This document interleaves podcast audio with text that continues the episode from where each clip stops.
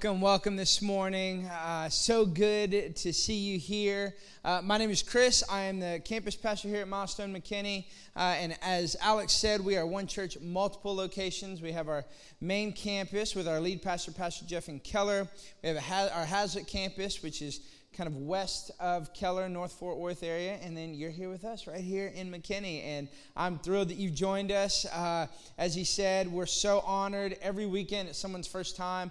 And uh, if I hadn't had a chance to already meet you, I look forward to meeting you after service. So thank you so much for joining us. We're continuing in our series uh, called Seeds. And really, this is birthed out of a heart I have for you. I want to see you grow. Our heart, our passion for you is to grow. And we've been looking at this idea, this concept of seeds and what that means, the principle of seed and what that looks like, starting in Genesis all the way through the Bible. But I, w- I want you to know that this isn't just something that we value for you in this room. This is something that we do as uh, families, and we do it together. We believe you don't have to wait to be great. And so I was so thrilled. I think it was either last week or the week uh, prior to I saw our kids leaving. Milestone kids had placemats with a lot of these scriptures and these points uh, down, basically Jesus on their level uh, for them. And uh, there were door hangers for the older kids. They're taking home. Why? Because we want them going on this journey with you as you're going on this journey. Uh, we've even uh, really dialed into this, even with our young adults. We've had more and more young adults in attendance here, and you may be in here saying, I remember when I was a young adult. I wish they had something like this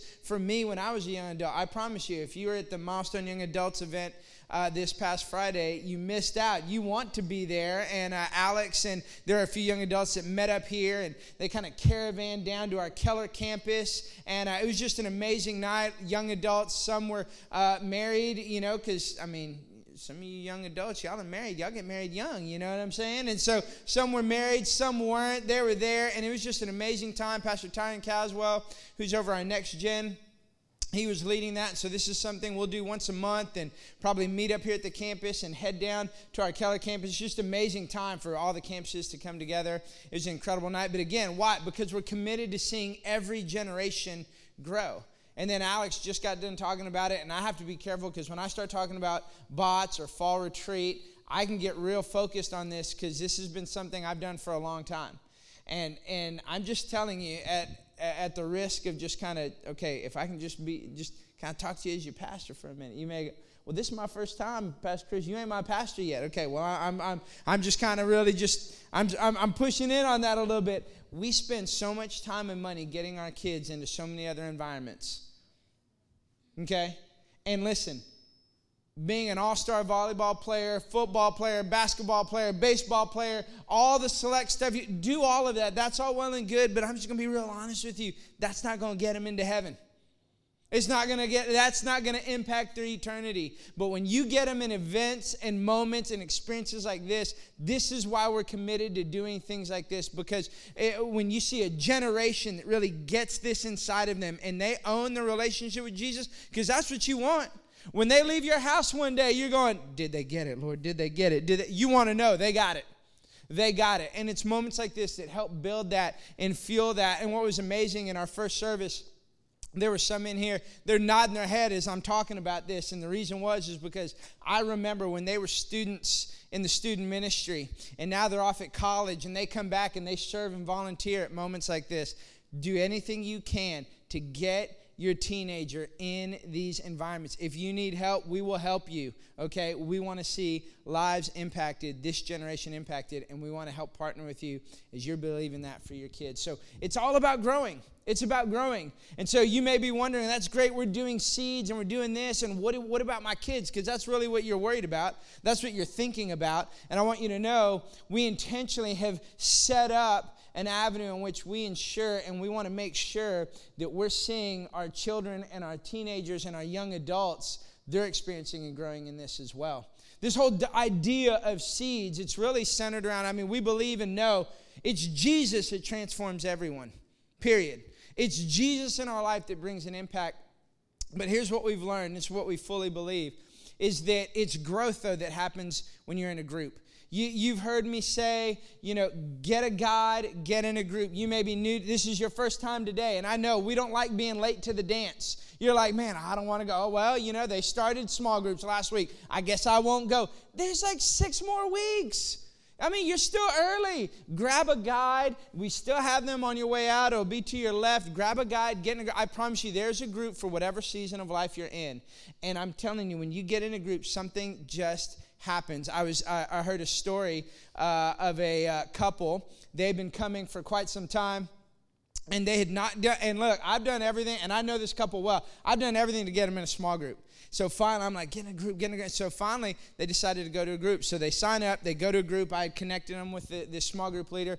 They show up and the wife is telling me they were, they were here at our first service they were telling me that we rang the doorbell no one answered right away, and so we're like, "Oh, okay, we tried." They were literally going to leave. They're like, "All right, we did, we did the thing. We went all the way up to the door. No one answered right away. We're going to leave." They said we didn't leave. We went in, and they said we loved it. It was amazing. And here's what they said We've lived here for about a year and a half, and this is what we need. We need relationships. We need relationships. And this is a way in which you can do that. So get in a group. I'm telling you, you won't regret it. You won't regret it. It'll be an amazing time. We're looking at this principle seeds. We've been looking, starts in Genesis, goes all the way through the Word of God. And we begin to see this principle and this idea of what it looks like. What does it mean for this principle of seed to really take root? And, and what I want to look at today, you know, I'm, I'm excited about today because we've been looking at this aspect and this principle of seed, but today we're going to make it real practical and kind of break it down. What does it look like? How do we, we start looking at ways in which this seed is developed practically in our life? But what's also going to happen is that we're going to be confronted with a real challenge that we have with our own human nature. And it's this we like bigger. We want bigger blessings. We want bigger toys. We want bigger stuff. We want big. I mean, just think about it. If you're not from Texas and you moved to Texas, you know this. Everything is what? Bigger in Texas. I mean, that's just how it is. I mean, bigger. Everything is bigger. The hats are bigger. The cards are. The hair is bigger, right? The hair. I mean, it's just bigger. Everything's big. Tires are bigger. Everything just bigger. But it doesn't just stop there. Gas stations are bigger. If you live out near Melissa Anna, you know what I'm talking about because this big bastion of hope called Buc-ee's opened up and it's like it's like going to it's like a it's an experience if you've never been to a Buc-ee's. How many know what I'm talking about? I mean, you go in there, Buc-ee's they got it all. This is like I tell my kids like, "Kids, you want to go to Buc-ee's?" You would have thought I said Six Flags. It's like Cabela's meets a convenience store. I mean, it's the best of both worlds. It doesn't get better. I can get tackle and I can get a Diet Coke all at the same time. And if I'm feeling really romantic, I can get a gift from my wife because you can buy you can buy candles, you can buy clothes, you can buy decoration, you name it. Whatever you need, you can do it in there. Right there at Buc-ee's. Why? Because bigger is better. Everything bigger in Texas. And we like bigger. We like bigger blessings, like I said. We want bigger faith. I want big faith, right? I want bigger stuff. I want to live in a big world. I just want to have this experience. But I tell you what, we don't like bigger, it's our problems. We don't want bigger problems. I'll take less of that. Less bigger problems, more bigger blessing, okay? That's not even proper English, but I'll take it, all right? We like bigger, but that's the challenge. Because what you begin to realize is the things when it comes to the kingdom of God, they don't start bigger. Principles and aspects of the kingdom of God start small. They start small. So that, that grates against our personality, our human nature that wants bigger, faster. I want bigger yesterday. I want it now. I want it now. Wait, wait, wait. It's got to start small and it's got to grow. Yes. And that's what Jesus has been talking about. I left you at Matthew 13. And we were looking at Matthew 13 and, and this parable. I was sharing with you about this parable of the seed and the sower. And it's actually a meta parable, which is essentially an example, a teaching on why and how Jesus is teaching. He's saying, Let me explain to you what I'm saying. It's a parable about parables. And we talked last week and, and, we, and we looked at, okay, this principle of the seed and the soil and how we have to tend to it. And our heart, our life is the soil. And we have to understand is the soil of our life ready to receive the seeds? The seed of, of God's word, the seed of Jesus. Jesus is the seed. The Bible says that Jesus is the seed. We're going to look more at that in the coming weeks. The kingdom of God is a seed. Is the soil of my life prepared and ready to receive that? But then he goes in to this parable about a mustard seed. And we look at Matthew chapter 13, verse 31. It says that he told them another parable. The kingdom of heaven is like a mustard seed, which a man took and planted in his field. Though it is the smallest of all the seeds, yet when it grows, see, it starts small, but what happens? Put it in the right soil, it grows. When it grows, what happens? When it grows, it is the largest of garden plants and becomes a tree so that the birds come and perch in its branches. Interesting is, as we read earlier in this chapter, the birds at one point came and stole the seed away when the, when the ground is packed and hard and the seed can't get into the soil to take root. Now, when a seed takes root and it grows, what begins to happen? It grows, and now it becomes a place where the birds begin to perch. So he's talking about this principle of the mustard seed, and it's unique because you start wondering why mustard seed. Well, they, they, didn't have microscopes. They didn't, they didn't, okay, let's study the amoeba and look, and we have this context of what really is small. So, what he did is he took the thing that was the smallest thing that they could fathom. That was a mustard seed. I don't know if you've ever seen a mustard seed, but a mustard seed is small. It's not big, it's, it's, it's very small, and it's, in fact, just side note about mustard, it's actually not yellow, just so you know. That's like the dyes. It's actually like a brownish gray color, okay? And, and when you think about mustard, I don't know about you, are you mustard people or mayonnaise people? You know what I mean? I don't know. I, this is what I do know, though people who are not mayonnaise people, they let you know they're not mayonnaise people. I mean, if you're like, would you like mayonnaise? Oh my God. What's wrong with you? It's disgusting. I mean, you would have thought that you just cussed at them. I mean, like, what happened? I mean, I'll be honest, like, no mayo people, they get a little snooty about it, you know, just kind of snobbish touch. Mustard people, you're kind of like, yeah, man, if you like mayo, you're kind of like, you like mayo, you like mustard, you like ketchup, you kind of do the thing, you know, you're, you're okay with it. But if you're a no mayo person, you, I mean, just, Jesus, help them. You know, you get a little, you know, you get a little touchy about it. But mustard, why is he talking about mustard? Mustard, the smallest seed. And he's saying, I want you to understand something. I want you to get the fact that what I want to do in your life is going to start small. When, when you look at this mustard seed, look at that in comparison. That is what Jesus is saying. He's saying, This right here is how it starts. This is how it begins. But that grates on us because how many of you in here going, yeah, that's how I want to start? No, you're like, big, big, I want bigger. I want Buc-ee size faith. I want Buc-ee size production. I want Buc-ee size. Jesus is saying, you need mustard seed size. That's where we're going to start. That's what it looks like. I want you to open up your Bibles, Matthew 17. We're going to pick up in verse 14, because remember, Jesus is talking about this seed, this mustard seed, this principle. And what he's really dialing into is in, in Matthew 13, he's setting up this concept. This concept of seed and, and sower, this, this aspect of the seed, the word, Jesus, the kingdom. And so it's this conceptual idea that we begin to wrap our brain around. We start embracing what he's trying to say here.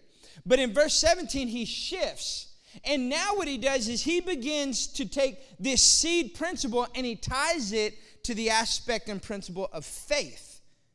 And that's what I want to talk to you about today is faith. You see, faith is so important because I really believe at a time now, if you've never experienced challenges in your life, things that you've had to walk through, you really don't understand sometimes what it looks like to live in faith. The people that I see, man, they got big faith. More often than not, they've had big problems.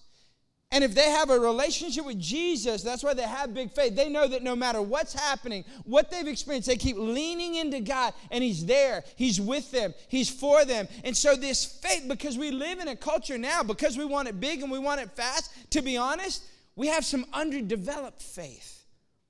It's soft.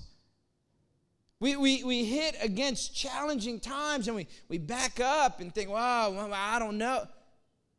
I don't know who lied to us and said, when you give your life to Jesus, all of a sudden everything's going to be easy. All of a sudden, all the challenges and problems you had in your marriage are going to magically go away. All the challenges that you've had with your children, they're just going to go away. All the hurt you experienced growing up from your parents is just going to go away. No, you're going to have to walk through it, but you can. And you can develop faith in that. That's what Jesus is saying. The reason this is so important is because he's saying, I want you to get this because you're going to need this. You're going to need this type of faith. And so when we look and we see and we recognize that, that what, we're, what we're looking for is not getting rid of all the challenges in life, the hope for a turbulent world is not answers to all the problems that we see. It's the seed of faith in our life. That is the answer. And Jesus begins to unpack that. I'm going to give you just a little context before we dive into chapter 17 here. Jesus, at the beginning of this chapter, goes and there's this moment where he takes three disciples up with him to the top of this mountain. And there's a moment called the moment of transfiguration where Jesus is there and, and actually the disciples get to see him actually in his divine form. And it actually says that Moses and Elijah showed up on the scene. Okay? So the disciples are there and they're like, what is happening? This is amazing. I mean, this was like the best thing they have ever experienced to the point where one of the disciples says, Can we just live here? Can we just live here? And I think it's interesting how Jesus knows exactly where the disciples are at and begins to teach this principle because what are they experiencing? A mountaintop moment. Right? We all understand what that means. We've seen that. Those mountaintop moments, they're amazing and they're incredible and they're life changing. What do we do? We all go, Can we live here? But Jesus is going, This is a great moment, but real life is when you go down into the valley. And the question is not, do you have faith for the mountaintop moment? The question is, do you have faith to walk through the valley?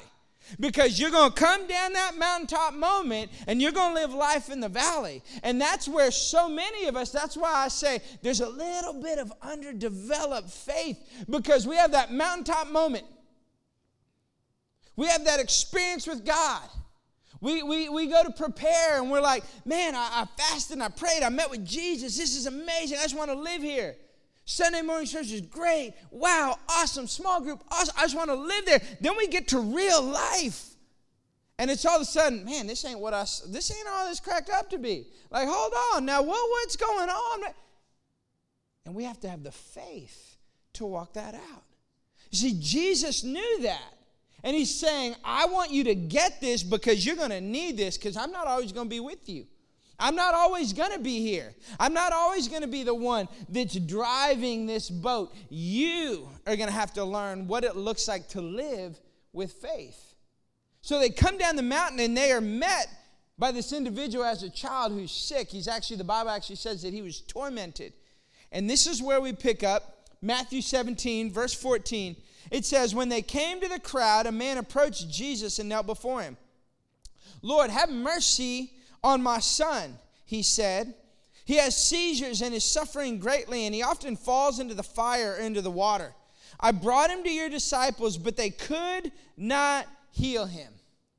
You see, there's a, there's a faith component here, and we're about to see Jesus about to unpack this, but I want you to understand something.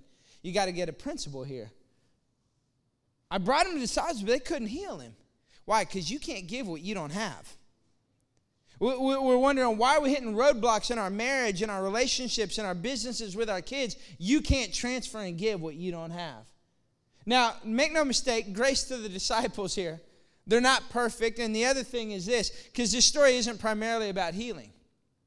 No one heals anyone. It's really Jesus working in us when we come into a relationship with God and we understand the power and the working of Jesus and we surrender to Him. We allow ourselves to be a conduit, if you would. Then we are able to be in a place where God can work in and through us and we can be a help to other people. So it's not about any individual person healing anyone. So it goes on. He says, The disciples couldn't do it. Verse 17, you unbelieving and per- perverse generation. I mean, all of a sudden it's like, whoa, Jesus, are you a little upset? What's going on? Jesus replied, How long shall I stay with you? How long shall I put up with you? I mean, that's some strong language. Bring the boy here to me. Jesus rebuked the demon, and it came out of the boy, and he was healed at that moment. Then the disciples came to Jesus in private, right? They're not looking to like make a scene. They're like, if we did something wrong, we want to know in private. And they say, Why couldn't we drive it out? And I love what Jesus does here. Again, it was like last week. Those weren't my points that Jesus was talking about when you're evaluating soil of your life. That, that's Jesus talking. And he does it again here. He's preaching to us. Verse 20. Look at what he says. And he replied, Because you have so little faith. Truly, I tell you, if you have faith as small as a mustard seed, here it is again. If you have faith as small as a mustard seed, you can say to this mountain, Move from here to there, and it will move. Nothing will be impossible for you. Now, when Jesus is talking, listen, he's giving a contrast here. I, I want to help you understand this. This is not about having faith to go, mountain, move from here to there. Wow, mom, dad, watch this neat trick. Mountain, man, I got faith. That's not what it's about. What he's doing is he was taking the smallest thing that they could fathom they're at the Sea of Galilee, and he's referring to the mountain that is behind them. And he's saying, if you had any faith, in fact, he is even saying, not only if you had any faith, you actually don't have any faith. You don't even have a little because if you had just the smallest thing that you could fathom, faith the size of that mustard seed, you could have moved that mountain. So what's he telling? him? He's basically saying you don't have any faith at all. Man, Jesus, what, what why is he so stirred up about it? You ever met someone who's passionate about something? You're like, man, and sometimes you may think that on a Sunday morning, like, Pastor Chris, are you mad? No, I'm excited. I'm passionate. Yeah, I get stirred up about stuff, but why? Because I want you to get it. I want you to grow. I want you to experience a life giving, life transformational relationship with Jesus and know that it's not about you attending on a Sunday morning, checking the box, doing some religious activity and duties, and then going off and trying to survive from Sunday afternoon until the next next Sunday morning. You can live this out if you even have faith the size of a mustard seed. That's it. That's what I want you to get. That's what I want you to know. That's how I want you to understand how real and tangible that it can be. And so Jesus is saying the same thing. Why? He's saying the same thing because he is about to go and he's saying, You're going to need this. You're going to need this faith to live out that life, the majority of your life that's in a valley. It's not to say you won't have mountaintop moments, but can you have faith that's the same on the mountain as it is in the valley? You see, that faith is so important. But doubt is not the opposite of faith, fear is the opposite of faith. You see, we all have fears. I'm not talking about like fear of snakes, although some of you, you're like, eh, that's me. I'm not talking about fear of rats or, or, or cockroaches or spiders and all the things that you, these are not about phobias. This is about the real fears that we all experience. The fears you have about your kids, your finances, your marriage, your future. I don't know what your fear is. You walked in here, and I promise you, there's a fear that can be overwhelming. And we live in a day and age where fear is rampant anxiety at an all time high, not because of COVID 19 and a global pandemic. There's just more of, in 22 years of being in full time ministry, loving, serving, and leading people, I have yet to see the amount of fear and anxiety that grips people. Wendy was on a conversation with someone last night, and it was like no matter what she said, she I mean, she was going to pray for her anyway, but no matter what she said to try and point her to Jesus, this lady's perspective was, but you don't understand the level of anxiety and fear I have which essentially means she doesn't understand how big her God is and how much His love is for her and how powerful the power and freedom in Jesus Christ, how she can access that and doesn't have to be tormented by fear and anxiety. It is that if you aren't filling your life with faith, this seed of faith, someone will fill that void. Something will fill that void, and I promise you, it'll be fear. It'll come in and overwhelm you. But you don't have to live that way. That's what Jesus is saying. That's what he's getting at. He's wanting us to understand that the answer, the antidote to the fear that we have is not a resolution to all the problems and situations that we're fearful of. It's the power of this seed of faith in our life. That is the antidote to it. That's it.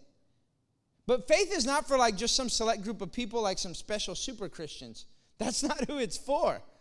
It's for all of us. So, so how does this work? Well, I, I want to help you in just a minute. I'm going to give you some practical things, but I want to help you understand how does faith work like a seed?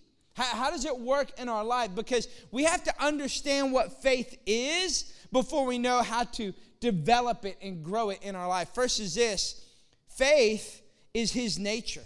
You understand his nature, God's nature. He is faithful. I love what Deuteronomy 7 9 says. Therefore, that the Lord your God is God. He is a faithful God. A.W. Tozer said this What comes in our minds when we think about God is the most important thing about us.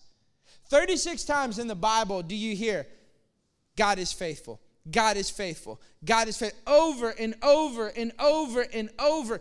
God is faithful. It is who He is. So this is not about me just kind of rah rah, get you excited, just persevere, willpower, suck it up, drive, push through. No, no, no. This is about a group of people who know, God, you are who you say you are, and I can trust that. Period. That's faith. That's what faith looks like. And that faith, and, and the ultimate aspect of God's faithfulness is the fact that there is a perfect God and there was man. And there was a gap between a perfect God and man. And we could not get to God. So what happened? God made a way and he came to us and he sent his son Jesus, who died on the cross for us, who made a way for us to have a relationship with a perfect God. Which means that song we sang about, victory, that means we win and we win. I shared with you about Wendy's best friend dying of cancer. We prayed for her. We prayed for her as a church. Wendy and I prayed for her. Wendy spent a lot of time down there, spent time with her. And we knew she's either going to be healed or healed. Either healed here or healed on the other side of eternity. And at 10:30 on Christmas Eve, she breathed her last breath and she was healed. And she's with Jesus now. But that's what it looks like to have a relationship with Jesus. There's victory even in death. Why? Because he's faithful. That's a salvation faith and understanding that God is who he says he is. But here's the second thing that we understand about faith it's his word. He's reliable. He is reliable. Romans 10 17. So then faith comes by hearing, and hearing by the word of God. You see, faith comes to us. How does it come to us? Through this word right here. And if we get this word in our heart and in our life, if that seed gets down in good soil, it's going to produce. That's a foregone conclusion. But if we would spend half of the time that we do listening to all the other stuff as we do to this word, we'd get rid of a lot of the fear and anxiety in our life. You see, because what we do is we gather all this information to validate opinions and perspectives that we have that may be factual. But it's not the facts that set you free, it's the truth that sets you free. You don't have to fact check this book right here. It is the authority, it is the Word of God, and it shows me He is reliable. And what begins to happen is at a certain point, I start being known more for what I'm against than what I'm for. It's because I'm looking to validate and try and find the opinions that allow me to feel as though what I'm trying to fight against is really worth fighting against. When in reality, faith says if you would just stand on what His Word says, you can know. You don't have to validate with fact checking and information because you have the power of the Word of God that is true and unchangeable, and it transforms who we are. You see, He's reliable. His word is reliable. That's what faith is. Faith is this it, it's His time. Uh, uh, faith looks like His time. You see, here's what I know about God and timing it takes longer than you think. You ever been waiting and trusting in God for something and believing for God? It takes time. And we begin to realize that in those mountaintop moments, we feel like we have faith, but all of a sudden, when the pressure comes, what's inside of us really comes out, and we begin to determine and discover do we really have faith to walk it out? Do we really have the faith to walk it out? And so we have so much fear and anxiety that people experience. And here's what we do Jesus is saying, just take a step. Just take a step. All you got to do, take a step. We do our best. Let's put steps in front of you. Just keep taking steps of faith. Take a step, take a step. Go to 101. Come to service. Go to 201. Go to 301. Go to a small group. Start serving. Whatever it is, just keep taking steps. You go, well, I've done all those things. I'm still afraid. I'm still anxious. Okay, do it again. Keep doing it. Keep taking steps. You see, we want fast and big. And Jesus is saying, small and slow. And we don't like that. We don't like that. I don't like that. I mean, maybe you do. I don't know. I don't. Mustard seed faith. Take a long time. No, no, no. I want big faith. And I want it yesterday. I want to dominate. I want to win. But it takes time. Just keep taking steps. And what happens is we think, well, I did just a little bit. How come it didn't work? Man, I came to prepare, Pastor. I just started coming in June. I came to prepare. I just started coming last month. I started coming in November. You said, come to prepare. You said, fast for three days. I fasted for three days. I don't feel like I got more of Jesus. I felt more mad. I was hungry. I was mad. I didn't know what to do with myself. What's going on? Well, keep taking steps. It's not about the things you do, it's about the steps you take. So as you keep taking steps, you begin to realize, okay, God, you're working and you move, and it's more than just doing just a little bit to get by. I'm going to keep pursuing you. But here's the last thing. Here's what faith looks like. It's our response. You got to believe and act. You see, there's a response to faith. I, think what's happened is oftentimes we've misinterpreted attendance for activity. Oh, I attended service. I attended small group. I attended here. I attended there. No, no, there's activity. There's got to be action that you put towards it. There's got to be things that you begin to do and you begin to move. And you're going, I want to grow and develop faith, but you don't ever put any action to it. You don't ever actually do anything. You don't ever actually take steps. And when the pressure comes, you don't keep taking steps. You back up. Less didn't work like I wanted. But Jesus is saying you can develop a faith that can help guide you through every circumstance and situation. The resolution is not in not having challenges, the resolution is knowing my trust and my hope is in Him. My trust and my hope is in Him. So, so what do we do? How do, how do we do that? Okay, this is this is the basics as you look at God's word. This is pretty much it. Real simple. He's reliable. It's his nature. It's going to take time. It demands a response. But how do we grow this? That we're like, all right, I like this, Pastor Chris. This is all well and good, but how do I actually grow faith in my life? Well, what does that look like? How do I accomplish those things? Now I know what it is, but how do I actually grow that? Well, I want to give you just real quickly three simple things I think they're going to help you grow your faith. First is this we have to understand big always starts small. Big starts small. If you see someone with big faith and they're trusting in God and God's moving in their life, I promise you they've been doing the little things behind the scenes that no one sees. Little things. I talk to young people, young leaders. I got big destiny. I got big, I got big faith. Good. Go have big discipline. Do what you said you were going to do. I asked you to do X, Y, and Z, and you still haven't done it. Good. Have, big discipline. Go clean your car. You want to be entrusted with a group of people, but you can't keep your car clean. Mom and dad's in here. You're like, man, my kid came to me. I got big faith. I got big dream. I got big hope and dream. Good. Go have a big cleaning section in your room because, man, I tell you what, it's a mess in there, right? It's like, man, okay. But it starts small. Big start small. Start with the little things, the integrity of doing what you need to do when you need to do it. Start with the little things. And I promise you, you see people with big faith, they've been doing the little things along the way.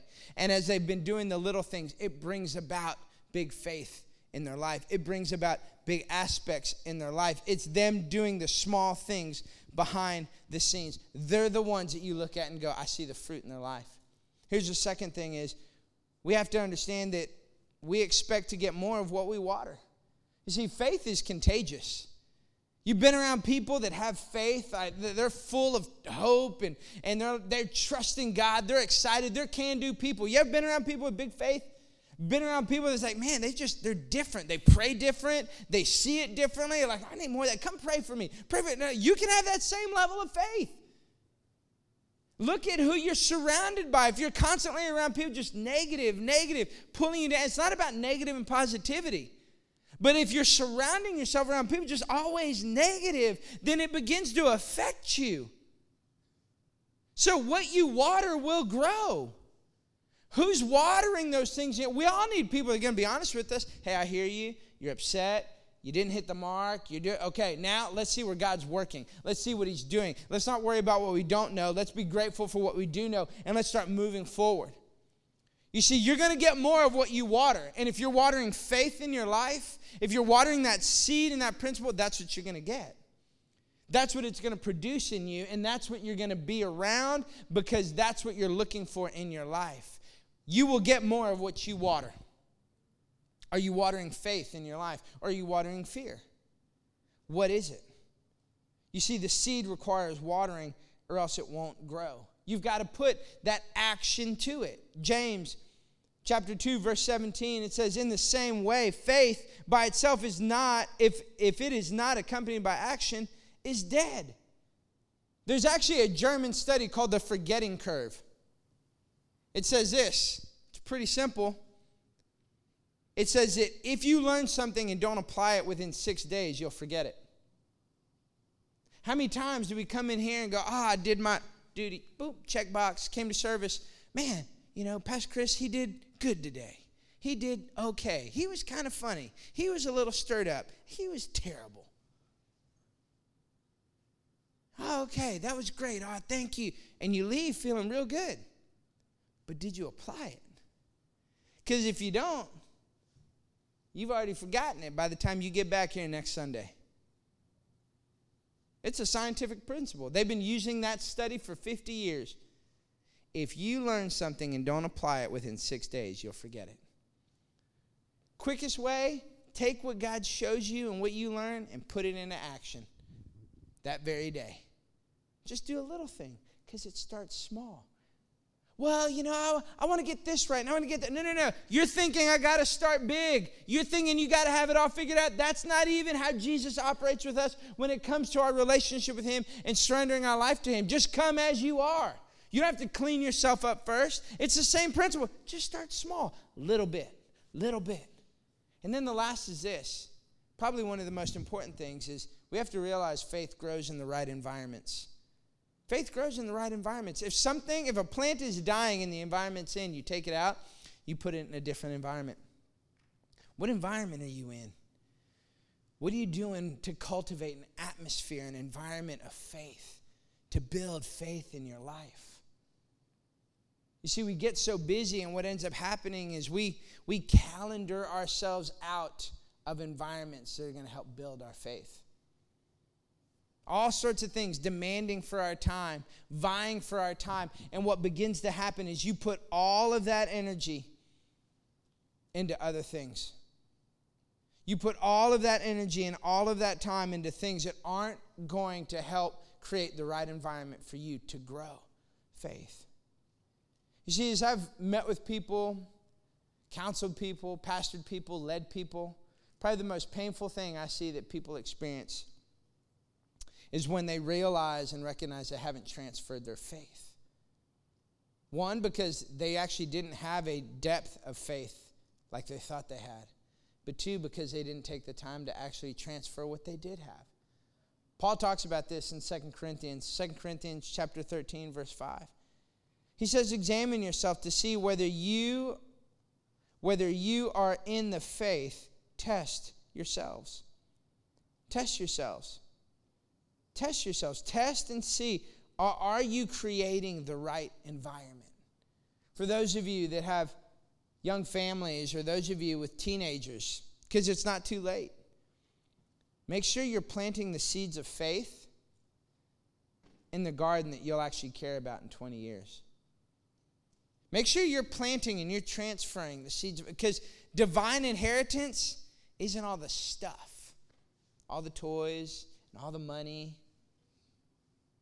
Divine inheritance is a faith that your children are going to have that they know that when they're on that mountaintop, God, you're good. I've got faith. But when they come down and they start living everyday life in that valley, God, I trust you. You're good. You see, that's what we really want. But it just takes you taking a step of faith. Just keep taking steps. That small group I told you about last week, meeting out in uh, Little Elm and Aubrey, I can remember meeting with Gus and Carla. It's Gus and Carla's small group.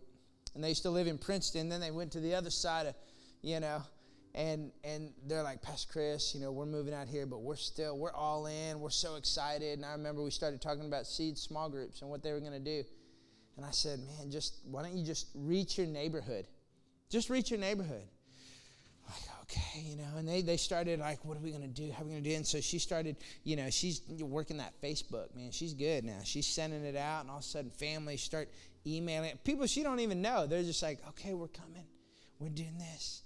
And I can remember sitting down last week, Wendy and I, meeting with them and talking with them, and they they were sharing with us. We didn't, we didn't, we don't even really see ourselves that way, like outgoing. And I promise you, if you haven't yet, they'll probably be one of the first couples that doesn't have like a silver, you know, name badge on that shows that they work here that's going to meet you and introduce themselves to you because they're probably some of the most outgoing people. But they would say, We never saw ourselves that way. And I remember them sharing this is what we feel like God's doing. And she said this phrase she said, I just wanted to be obedient and just step out. What was she doing? Stepping out in faith. Wendy got this picture last, thinking maybe it was Sunday night or Monday night. This is a small group. This is part of Carla and Gus's small group. And you know what's amazing about this? None of those people have any idea what Milestone Church is. They just showed up because someone took a little step of faith and said, Y'all want to come to a Bible study at my house? You don't know me, but y'all want to come over? And I don't know the stories, the God stories that are going to come out of these families. I can't wait to meet them.